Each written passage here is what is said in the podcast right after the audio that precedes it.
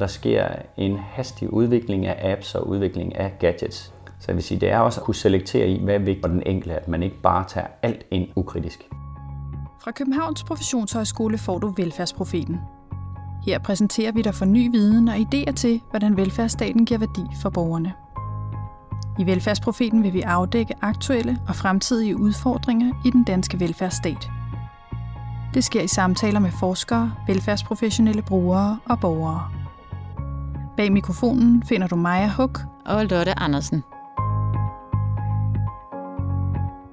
Hvis du kender det der med at stå i dit arbejde og tænke, hvorfor er der ikke nogen, der har opfundet en dims, der kan gøre det her for mig? Det må simpelthen kunne gøre smartere. Så er du heldig, for det er nemlig noget af det, vi skal tale om i dag, hvor vi skal tale om velfærdsteknologi. Der er jo med covid-19 sket en kæmpe teknologisk udvikling. Alle os, der har børn i folkeskolen, har jo oplevet at skulle vende os til at bruge nye teknologiske hjælpemidler i forbindelse med fjernundervisning men også på sundhedsområdet er der jo sket alt muligt nyt, nye digitale kommunikationsformer, telemedicin, genoptræning ved hjælp af digitale vejledninger og meget mere.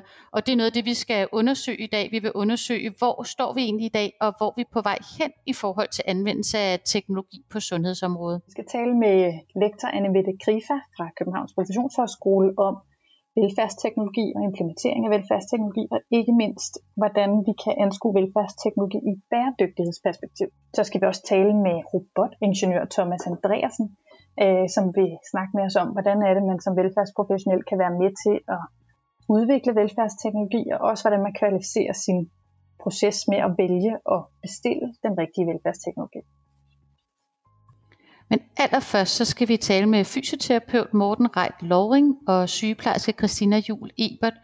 De er begge to ansat på plejehjemmet og rehabiliteringscenteret Louise Lund i Hørsholm Kommune. Og dem skal vi tale med for at høre, hvordan de anvender velfærdsteknologi i omsorgs- og rehabiliteringsarbejdet. Velkommen til Morten. Tak skal du have. Du er ansat som fysioterapeut på rehabiliteringsdelen på Louise Lund, og velkommen til Christina. Jo, tak. Du er ansat som sygeplejerske på demensafdelingen, ja. så man kan sige, også på Louise Lund. Så man kan sige, I er kernegruppen for dem, der gerne skulle anvende velfærdsteknologi i øh, hverdagen i jeres arbejdsliv. Kunne I prøve at give et eksempel på, hvordan det kommer til udtryk, hvordan I anvender velfærdsteknologi på jeres arbejdsplads? Ja. Ja, jeg kan sagtens lægge ud. Jo, som sagt, så arbejder jeg på et øh, demensplejehjem i Hørsholm Kommune, og vi bruger rigtig meget velfærdsteknologi Øh, det er alt fra loftskifte til, at vi har en vekseltryksmadras, så vi undgår liggesår. Det er demensbrækker i forbindelse med, at hvis beboeren er på vej ud af huset, så bliver vi adviseret om, at borgeren er ved at gå. Det er en GPS. Hvis nu at borgeren har forladt plejecenteret, så har vi mulighed for at finde dem igen. Øhm, så er det i forhold til, hvis de er dårligt gående, at vi kan have nogle gulvsensorer, som registrerer, hvis de går rundt ind i deres egen bolig i forhold til at forebygge, hvis de eventuelt kunne falde. Så det lyder som om, I har i hvert fald taget det rigtig meget til i plejedelen. Men hvad med rehabiliteringsdelen, Morten? Bruger I også øh, velfærdsteknologi der? Vi bruger også velfærdsteknologien, og som øh, Christina også sagde, så er sengene en vigtig del af det. For øh, på de midlertidige pladser, som vi har, der har vi noget rehabilitering, hvor det handler om at få folk fornuftigt ind og ud af seng. Og selvom vi gerne vil træne dem, så har vi jo sengen til at bruge til hjælpemiddel. Og den kan jo hæves og sænkes, og den kan rejses og bruges med de loftslifte, som, øh, som kan være en stor hjælp i forflytningssituationer som sådan. Det gør, at ind- og udstigning kan være lettere, men det gør også, at arbejdsstillinger, hvor man skal håndtere de patienter, kan være nemmere, så vi også sikrer os selv, at, øh, at vi ikke laver nogle dumme vrid og, og, og, og skæve arbejdsstillinger som sådan.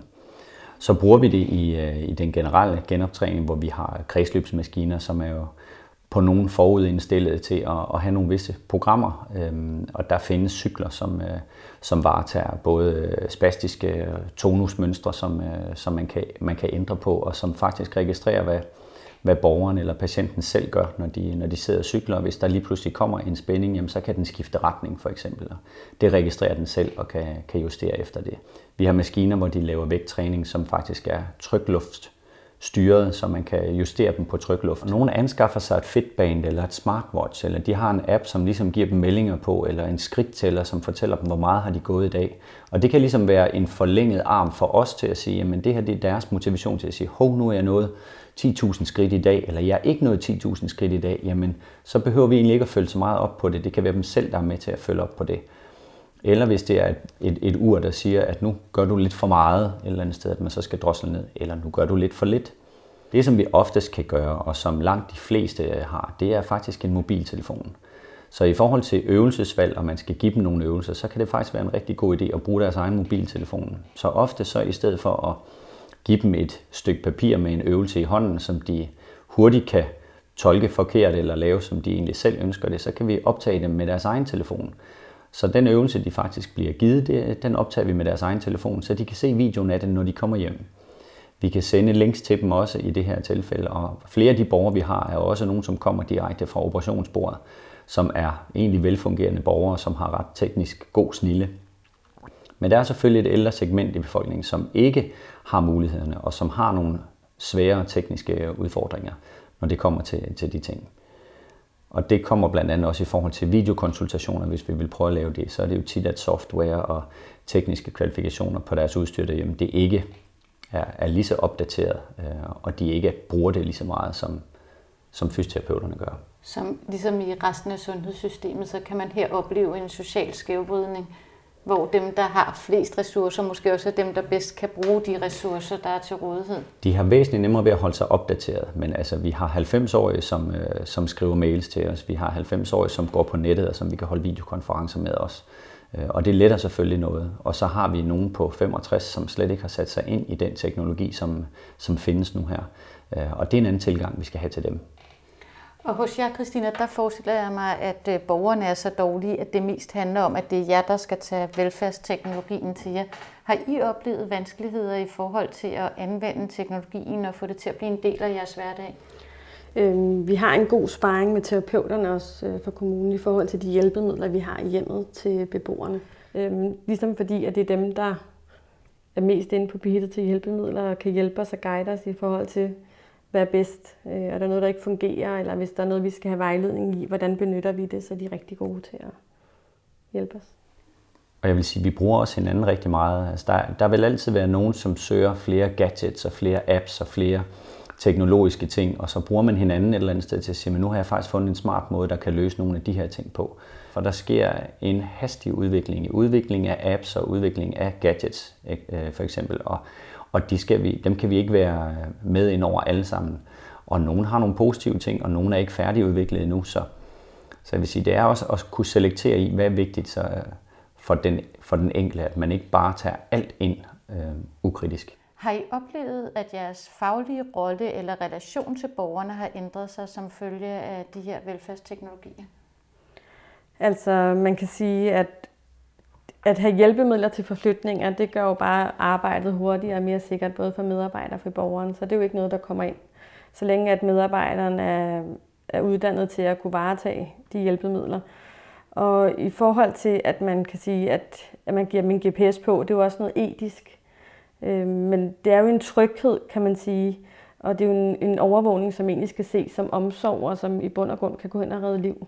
Så jeg ser det som en fordel, men jeg synes stadigvæk, at vi skal være skarpe hele tiden på, om det er, om der er ting, der skal benyttes ved borgerne, eller om der findes andre midler, som vi kan bruge af hjælpemidler. Og så være med på beatet. Altså, hvad sker der derude? Øhm, og der tænker jeg også, at kommunerne skal være gode til at, at sammenligne sig med andre kommuner, ligesom for at skabe erfaringer på, hvad virker. Selvom man som fysioterapeut eller ergoterapeut skal være med på beatet lige nøjagtigt og holde sig opdateret, hvad findes der egentlig på markedet, så skal det stadigvæk i relation til, hvad passer til den enkelte borger. Mm. Fordi det er meget individuelt bestemt, hvor man er henne, og hvad man bliver motiveret af. Så jeg vil sige, den, den øh, relationelle del i forhold til den kontakt, man har med borgerne, med patienten, den må man ikke misse. Øh, jeg synes ikke, vi misser den på den måde, men jeg synes, det stiller større krav til den formidling, vi har til den borger, hvordan de bruger det her, og hvorfor det er vigtigt for dem. For det kan godt være svært for dem at sige, at den lille app, som de nu har fået på telefonen, den kan faktisk vise dem, hvad det er, de skal gøre. Øh, og så forståelsen af den del af det. Så det er, det er lige så meget som en, en motivator og en facilitator, som jeg ser, at vi som terapeuter skal gå ind og, og hjælpe dem videre med. Så det kan være nogle gange en forlænget arm og faktisk en hjælper i den forbindelse også. Men, men det erstatter stadigvæk i den relation, som, som er vigtig. Det kan vi jo også se forskningsmæssigt, hvad det er, der betyder noget. Det er faktisk ikke altid den intervention, der bliver givet til den borger. Det er faktisk den relation og den forståelse, de har for deres eget problem, der er mindst lige så vigtig. Tusind tak, fordi I øh, delte jeres viden med os. Selv tak. Det var så lidt. Ja, der var jo mange spændende pointer her hos øh, Morten og Christina, Lotte. Ja, helt bestemt. Altså, jeg blev allermest overrasket over, hvor integreret hele det her velfærdsteknologi var i deres arbejde, at det var en helt naturlig del og uundværlig del af deres arbejde, som de og begge to oplevede var med til at øge kvaliteten af deres arbejde. Og så synes jeg også, det var virkelig spændende det her med, hvad betyder det egentlig for den professionelle relation, at man skal både forklare borgerne, hvorfor skal jeg overhovedet anvende den her velfærdsteknologi, og hvordan skal jeg anvende den, og så også det her med, at borgerne faktisk blev mere aktive i deres egen behandling, at når der er nogle af de her øh, opgaver, der skal tages med hjem, så får de pludselig også et helt andet ejerskab for behandlingen og udviklingen. Ja, så synes jeg, man får øje på, når nu der er sådan en, hvad skal man sige, en jungle af muligheder og samtidig begrænsede ressourcer, bliver det jo super vigtigt, at man får valgt rigtigt og relevant, når man skal vælge velfærdsteknologi. Helt sikkert. Øh, og det er jo sådan set et meget godt oplæg til vores næste gæst her, Anne Mette Krifa, som er lektor på Københavns Professionshøjskole, og fordi hun er nemlig projektleder på et forsknings- og udviklingsprojekt om bæredygtig implementering af velfærdsteknologi. Og jeg ved, hun har nogle perspektiver på det her. Så velkommen til dig, Anne Mette. Tak. Ja, vel- ja velkommen til, Anne Mette. Du er jo lektor og projektleder på Københavns Professionshøjskole, og så er du vældig optaget af velfærdsteknologi. Ja, bestemt. Vi har talt rigtig meget med, med KL, og, og det de egentlig taler om, øhm, det er, at øhm, vi ligesom kan se på det som sådan en slags bølge omkring øh, de her teknologier, der er, der, der er kommet til os. Sådan første niveau eller første bølge, der var der sådan en, en, en der oplevede, oplevede man egentlig teknologierne som sådan en fjende eller en trussel øh, i forhold til arbejdsopgaverne, identitets- og professionsforståelse og sådan noget. Men bare over de senere år, og også alle dem, jeg har mødt, så er det tydeligt, at de flere, flere og flere, der er blevet uddannet nu, og, og bliver uddannet i dag, også fra vores egne grunduddannelser, øhm, der er der kommet en helt anden forståelse. Altså vi sådan er rykket op til niveau 2, øh, hvor man begynder at se teknologien øh, til at, at, at også at være med til at forbedre egen praksis, og sådan at man faktisk er med til at, at udvikle øh, teknologier også. Og det man så faktisk taler om nu, øh, og det der sådan er, er, er rigtig spændende nu, det er, at vi faktisk kan se, at vi er ved at bevæge os over i øh, noget, der hedder sådan niveau 3, hvor, hvor teknologierne faktisk tilbyder os som professionsudøvere ting, vi ellers ikke kunne have varetaget. Men det skubber jo til praksiser. Det skubber jo også til den måde, vi som fagprofessionelle eller i det hele taget, vi er sammen med, med borgerne på. Øhm, så det er sådan en måde, hvor teknologi, hvor vi bliver nødt til at anerkende, at teknologi og organisationer ligesom øhm, øh, forandrer hinanden gensidigt. Så det lyder som om, ud over spørgsmålet om kompetencer, så er det også et spørgsmål om en ændring af et mindset, eller ja, som skal bæres frem af den her bølge 3. Ja, ja, rigtig meget mindsetet, øh, og også øh, bæredygtigt og lige nøjagtigt det her med, at et mindset om, at øh, vi ikke har alle de ressourcer til rådighed, øh, som vi før i tiden har haft. Og vi kan ikke bare blive ved med at købe nye teknologier. Vi bliver nødt til at tænke på det på anderledes måder. Vi bliver nødt til at sige, at vi har en teknologi her. Hvordan kan vi få, øh, hvordan kan vi få øh, så meget ud af den, eller kan vi måske bruge den til nogle andre ting? Kan den måske udvikles på andre måder, altså bruge andre materialer, øh, sådan at vi kan genvinde noget af det efterfølgende? Øhm, og, og igen det her med, kunne man måske bruge det til noget andet? Øhm, og det er det, jeg tænker på bæredygtige løsninger, bæredygtig tilgang i forhold til teknologierne, at vi, vi, vi bruger dem deres fulde potentiale, at det ikke bare er noget med 70% af mulighederne, øh, vi, vi gør brug af i forhold til teknologierne. Sådan, ja, øh, have lidt mere fokus på, øh, i stedet for at vi bliver så øh, øh, teknologifascineret, øh, fordi øh, de andre har sådan en teknologi, så skal jeg også have sådan en teknologi. Og jeg tror, det er vigtigt, at vi sådan stopper lidt op og, og, og, og som organisation også stiller os selv spørgsmålet, jamen, øh, hvordan er det, det her kan skabe øh, mere værdi for vores kerneopgave, øh, og, og, og skaber det i det hele taget også en, en bedre kvalitet øh, i forhold til at få, få løst hverdagens praksiser, fordi det er, det, der, det er jo det, der er vores kerneopgave, det er jo derfor, vi er her, Det er for at løse vores kerneopgaver, men teknologierne skal hjælpe os. Det skal ikke være dem, der er, er, er, er drivende. Det er os som, som fagprofessionelle sammen med og løsningen i forhold til borgerne, der er, der er kernen i det. Øhm, og så skal vi have spillet de andre ind. Så det er noget med at, at få, få se, om, om øhm, der, var, der faktisk egentlig er nogle teknologier til rådighed, som kunne hjælpe os. I jeres projekt arbejder I jo også med begrebet cirkulær økonomi. Kan du sige lidt om, hvad er det, og hvordan er det, det kan bruges til, at vi får anvendt velfærdsteknologien bedre? Øh, men, men, men, og vi talte lidt om det tidligere, det er sådan meget med, med mindsetet, altså øh, det her med, at vi øh, får syn på at bruge og udnytte af vores ressourcer øh, på en, en langt bedre måde, end vi, øh, vi gør i dag. Vi har ikke de her uanede ressourcer mere, øh, og, og vi kan simpelthen ikke blive ved med at vækste på bekostning af verdens ressourcer, så vi må gøre, gøre op med nogle af de her måder, vi har, har tænkt på det. Og der er en, øh, en økonom, Kate øh, Raworth, som har lavet øh, en, masse betragtninger omkring det her cirkulære økonomi. Hun kalder det også donut-økonomien. øh, og det hun siger, det er, at hun siger, at vi bliver nødt til at, at agere sådan i et spænd mellem at anerkende, at øh, ressourcer det er begrænset. Øh, og, og, og hvis vi kigger på, at der er nogle begrænsninger, vi ligesom lægger ind, det er sådan den ydre ring af denne her donut, så indeni, så er der sådan en måde, vi godt kunne tænke os at leve vores liv på, eller øh, det, der sådan kaldes øh, det, øh, det sådan sociale perspektiv, eller den sociale øh, bevidsthed. Øh, og, og derimellem er, er den måde, vi ligesom skal agere på. Øhm, og, og hvis vi kigger på det sådan cirkulært, så, så betyder det i forhold til velfærdsteknologien, det betyder, at, at vi bliver nødt til at kigge på det, at det ikke bare er noget, der bliver indkøbt, og, og måske bliver brugt, og så bliver det smidt ud igen, men at vi bliver nødt til at kigge på det som en, en ressource, der er kommet, og så finde ud af, hvordan er det, vi kan, øh, hvordan er det, vi kan bruge det her øh, på en anden måde. Og igen, jeg tror, jeg nævnte det lidt tidligere, kan det måske blive lavet af nogle andre materialer, øh, så vi kan genanvende det. Øh, er der måske nogle helt andre, øh, hvis vi nu genbesøger de her teknologier, er der måske nogle helt andre formål, det kan bruges til. Så det er noget med mere værdi, men ikke mere vækst? Ja, øh, simpelthen øh, mere værdi i forhold til, hvordan er det, vi de ressourcer, vi allerede har i dag, hvordan kan vi udnytte dem, hvordan kan, hvad kan vi, hvordan kan vi gøre det endnu bedre. Øh, det ved vi også, vi har computer til rådighed, og vi har alle mulige systemer på den ene eller på den anden måde, men det er måske 20% af det, vi bruger, og i stedet for at købe et nyt system, fordi at det vi, det, vi har i dag ikke fungerer optimalt, så, så måske netop få noget øh, mere læring om, hvordan kan vi udnytte de faciliteter, der allerede er i vores øh, systemer. Tusind tak, fordi du delte dine øh, tanker med os, Anne Mette. Velbekomme. Jeg var rigtig glad for, at jeg måtte være med. Anne Mette, hun øh, fortalte jo rigtig spændende om hele den her udvikling, der har været af velfærdsteknologien, og hvor vi er på vej hen. Hvad blev du særlig opmærksom på, eller hvad blev du mærke i, Maja?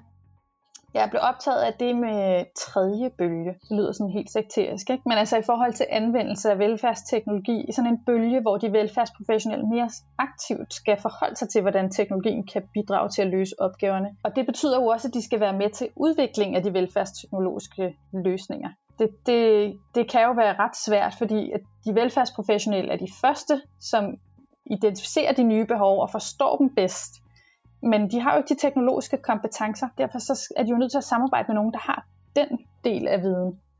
Ja, og for at få hjælp til, hvordan man gør det, så har vi inviteret robotingeniør Thomas Andreasen. Øh, han har mange års erfaring med at samarbejde med sundhedssektoren om udvikling af teknologiske løsninger, så vi har sat ham stævne for at høre, hvad man skal være særlig opmærksom på, hvis man ønsker at bidrage til udviklingen af nye velfærdsteknologiske løsninger. Velkommen til, Thomas. Tak.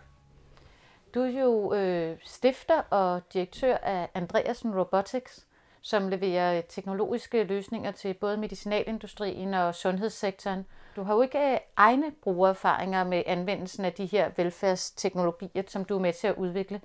Så hvordan forbereder du dig egentlig, når du skal udvikle løsninger til en branche, hvor du ikke har egne praksiserfaringer?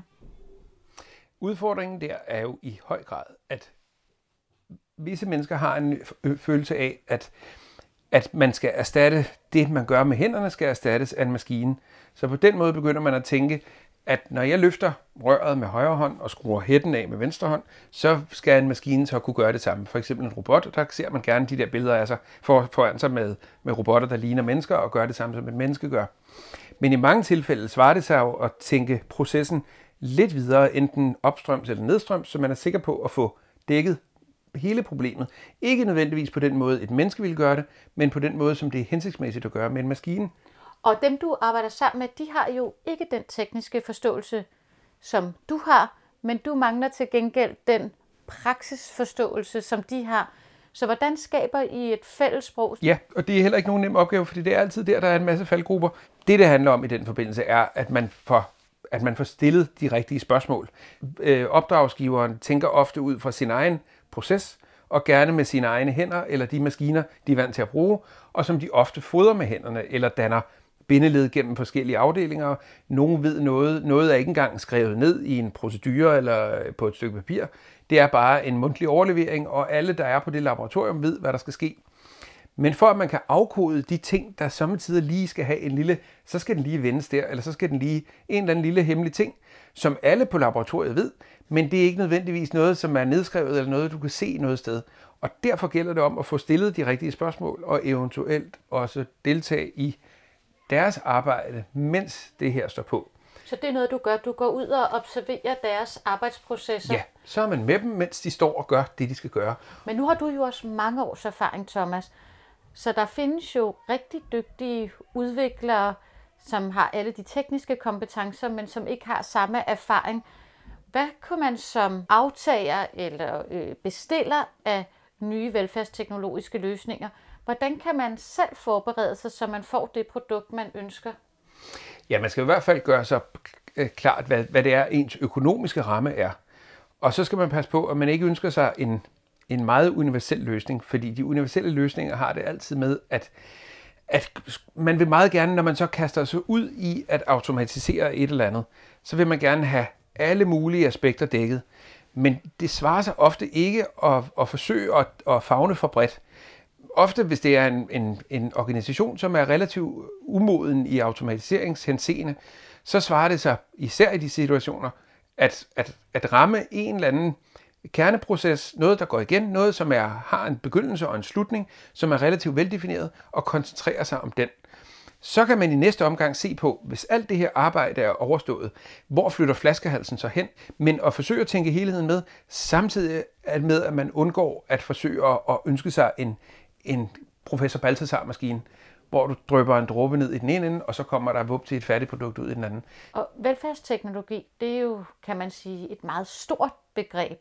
Og rigtig meget af det, du har beskæftiget dig med, det har jo været i sådan en større skala i industrisammenhæng eller større øh, maskiner til at klare større testopgaver. Men hvis vi skulle tale mere generelt om velfærdsteknologi, også hvad kan man sige, de mere personborgende velfærdsteknologier, kunne du sige noget om, hvad tænker du egentlig, der er af muligheder og begrænsninger ud fra sådan et mere teknisk perspektiv i forhold til at bruge velfærdsteknologi inden for sundhedssektoren? Jeg tror i høj grad, der er en masse, der har med, med den, den softwarebaserede del af den del, der har med for eksempel din telefon, og hvad den vil kunne, og alt det med biohacking og sådan noget, der kommer ind, hvor du kan lade din telefon styre forskellige elementer, i, at du kan få målere til den, der kan oversætte dit, øh, din, din kropstemperatur og dit, øh, dit hjerteslag og forskellige ting, du kan få en måling af på din telefon. Der kan laves alt muligt software, der, der inkorporeres derfra, som kan, kan, kan give den øh, vinkel. Softwaren i øvrigt er jo også et punkt, hvor man kan der kan man jo også øh, forbedre en hel masse på, på maskinens egenskaber. Så længe du har en, en, en god og robust maskine i sin, den fysiske fremtoning af den, så længe den er god og robust, så er det jo også en bæredygtighedstanke. Man kan sige, en masse af det industriudstyr, der fabrikeres i dag, kan jo holde 10-20 år uden nogen som helst problemer. Software i sig selv kan du lave om og om og om, uden det i sig selv er et, er et ressourcespil. Næste omgang er det jo spørgsmål om, om datasikkerheden. Fordi hvor meget af de data, som du lægger det på din telefon, hvor meget af det ryger i hænderne på nogle andre, hvor meget af det må ryge i hænderne på nogle andre, og hvis det gør, hvor bliver det lagt henne, og alle de databeskyttelsesregler, der gælder i dag, det er jo i hvert fald en, en, en ting, som er, er meget i fokus lige nu. Og det er jo også en ting, der skal være i fokus, men det er jo også noget af det, der kan sætte en begrænsning for, hvor meget kan vi sende videre, hvor meget kan vi sende op i skyen, og hvad er det i øvrigt for en sky? Nogle skyer er jo øh, frit tilgængelige for enhver. Det er bare gratis. Og jeg ville ikke turde øh, lægge alt muligt derop, hvis det ikke var noget, jeg vidste, jeg havde betalt for, og vel og mærke havde betalt for at få en vis sikkerhed for. Og hvis man gerne sådan på landsplan, på, ligesom man har understøttet andre udviklingsprocesser, hvor man har tænkt, her vil Danmark gerne være bannerførende, for Danmark er jo egentlig kendt også for at have en meget stærk medicinalindustri, hvis vi også gerne vil være stærkere på velfærdsteknologien. Tænker du, at der er nogle strukturer, vi kunne understøtte, eller kunne man gøre noget på for eksempel øh, ingeniøruddannelserne, der kunne understøtte en, at et tættere samarbejde mellem udviklere og brugere? Ja, i høj grad. Og jeg er selv med i et aftagerpanel hos, øh, hos DTU's ingeniøruddannelser. Og netop det sted var jo et godt sted at henvende sig, hvis du havde en god idé der er jo mange af dem, der vil blive lykkelige for at blive ringet op af en, der har en god idé. Netop projekterne, som de studerende skal lave på et af de sidste semestre, er jo altid et, en, en mangelvare. Gode projekter behøver ikke nødvendigvis at være en elgammel ingeniørvirksomhed, som sidder med et eller andet øh, skuffeprojekt, som de hiver op til lejligheden. Det er da endnu bedre, hvis der kommer en eller anden øh, fysioterapeut eller en eller anden med kendskab til et eller andet hul i markedet, som tænker, det her kan I ikke, der må der være nogen, der kan, er der virkelig ingen, der har tænkt på det her før? Og nej, det er der ikke. Og det er overraskende, hvor mange tilfælde man står med situationen om, det her, det, det burde der være nogen, der tænker på det her, men det er der ikke. Så med det her opråb til praksis, så vil jeg bare sige tak, fordi du delte al din viden om velfærdsteknologi med os, Selv Thomas. tak, Lotte. Nu har vi jo hørt tre gode bud på, hvor velfærdsteknologien øh, egentlig befinder sig henne, og hvor den også er på vej hen. Øh, og jeg synes, det var øh, interessant, fordi man, vil jo, man er jo ikke i tvivl om, når man hører det, at, øh, at det er en, en velintegreret del af vores øh, arbejde som velfærdsprofessionelle med velfærdsteknologi. Den er over det hele, også nogle gange uden vi tænker øh, ret meget over det. Øh, og i andre tilfælde er det mere kompliceret teknologi, der er tale om. Men, men, men man kan se det her med, at, øh, at i virkeligheden så bliver det, der er svært for os, det er, hvordan kan vi overhovedet vælge de rigtige produkter og få øh, masseret det ind i en organisatorisk hverdag. Det var også noget af det, Anne Mette, hun snakkede om, at vi ligesom er på vej ind i en tredje bølge, hvor først så var det velfærdsteknologierne, der var styrende for, hvad vi gjorde, og nu skal vi pludselig til at tage mere ejerskab, så det handler både om at vælge de rette produkter, men også at identificere nye udviklingsbehov. Og det synes jeg, Thomas havde nogle ret gode bud på, hvordan kan man tage mere aktiv del i den del. Men jeg, jeg synes også noget af det, som øh, jeg blev optaget af, det var, at han, selvom alle, alle tre de virkede øh, meget optimistiske i forhold til udviklingen, og Morten og Christina, de beskrev, hvordan de allerede brugte, så blev det også tydeligt, at der mangler simpelthen nogle samfundsstrukturer, der bygger bro mellem den, de velfærdsprofessionelle, der opdager et behov, og de teknikere, der kan hjælpe dem med at udvikle det. Ja, og i virkeligheden også brugerne, fordi at i mange tilfælde er det jo også dem, der rent faktisk står med det øh, hjemme i deres hjem, eller på hospitalstuen, eller hvor de nu står med det. Ja, men det er en vigtig pointe, Maja, helt sikkert. Så det, der bliver interessant her, det er det her med, hvordan får vi robothænderne og de varme hænder til at hjælpe borgerne på, på de allermest optimale måder.